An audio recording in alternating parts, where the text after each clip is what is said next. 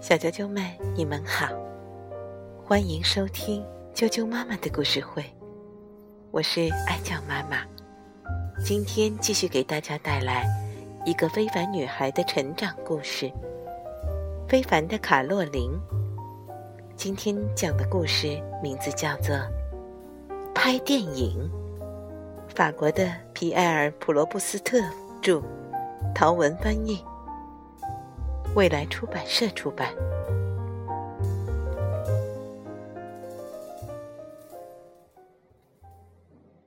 拍电影，这个地方真美呀，感觉好像走进了童话世界里。小白说：“这座破城堡看起来真像睡美人的故事发生的地方。”卡罗琳接话。我要是电影导演，一定在这里拍出一部大家都喜欢的睡美人。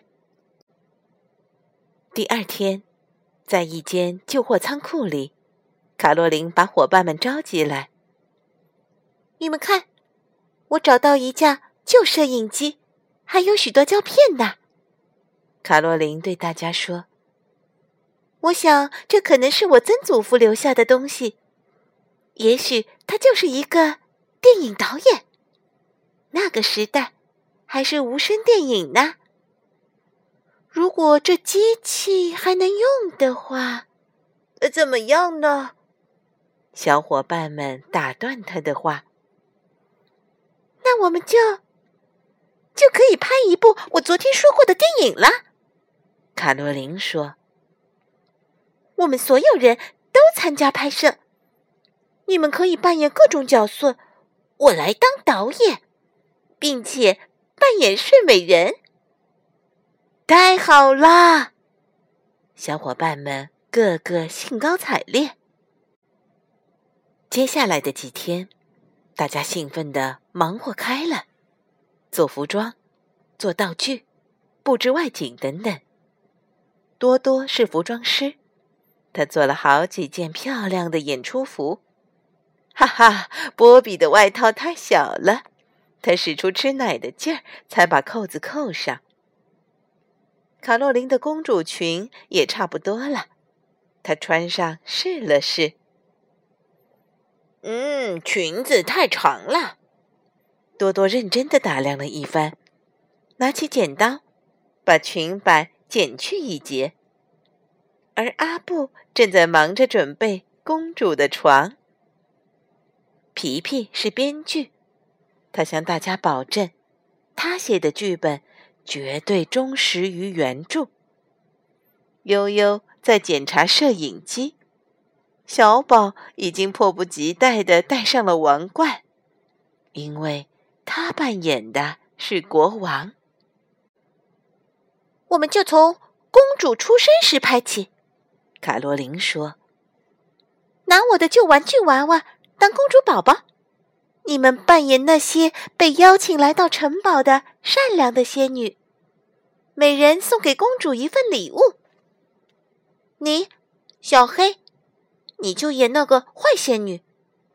她由于没有收到请柬，所以怀恨在心，诅咒公主在十五岁生日那天会被纺锤刺伤手，然后死去。嗯，把墙角的吸尘器拿走。那个时代没有这东西。卡罗琳又说：“现在各就各位，预备，开拍。”接下来的一幕就是公主十五岁生日那天。卡洛琳扮演的公主来到了一个阁楼上，碰到了一个纺纱的老婆婆。他很好奇的想去试试，结果手刚一挨上纺锤，就被刺伤，倒在地上死去。太棒了，卡洛琳，你演的太逼真了！小伙伴们赞叹道。拍完这场戏后，大伙儿继续在废弃的城堡里四处转悠，为下一场戏寻找理想的场地。你们看，这儿作为公主沉睡一百年的卧室，如何？卡洛琳问。没意见的话，我们去把床搬进来。公主冬天睡这儿也太冷了，小白提醒道。房间里连天花板都没有。你是说要装个天花板？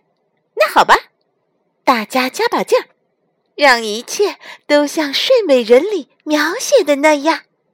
卡洛琳回答。所有的人各就各位。编剧皮皮大声说：“小白，你演那位年轻善良的仙女，为了解除咒语，祝福公主不是死去，而是沉睡一百年。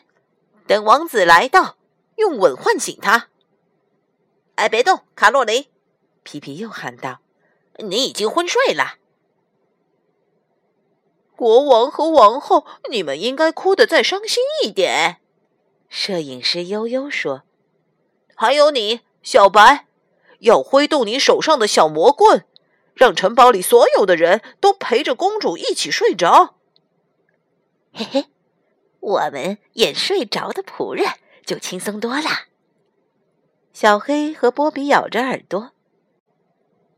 接下来，大家继续拍摄下一幕。你理解这个角色吗，波比？卡罗琳说：“这次你演的是一百年后的王子。有一天，你来到这儿打猎。一会儿要拍的场景就是你打猎时遇到了皮皮扮演的樵夫，他把你带到了睡美人的城堡。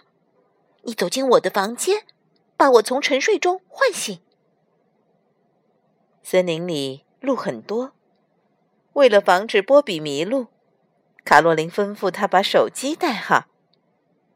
有什么事可以打电话。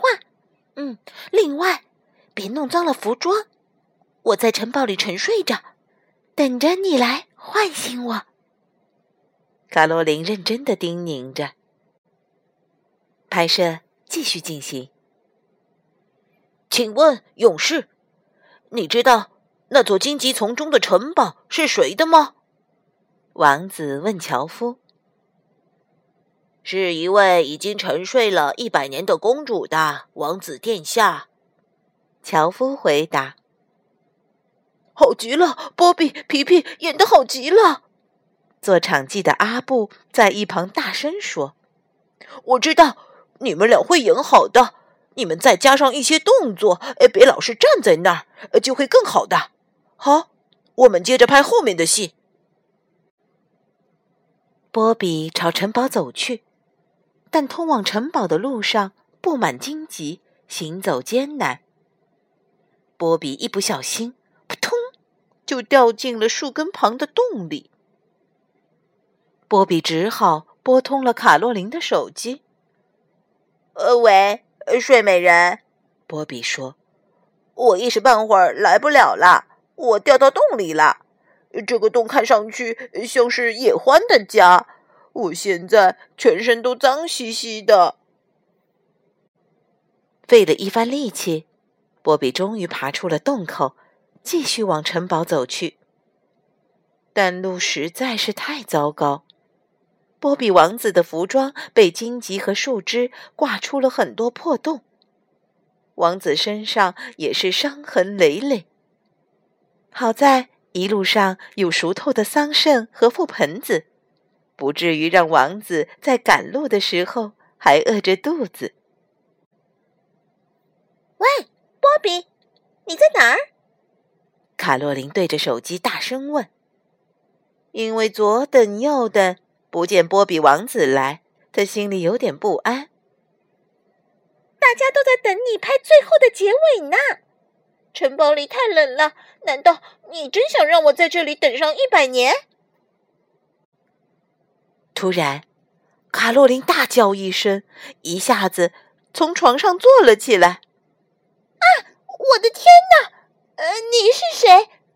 你怎么可能是唤醒我的王子？”只见卡洛琳的面前有一头笑嘻嘻的野獾，大家都惊呆了。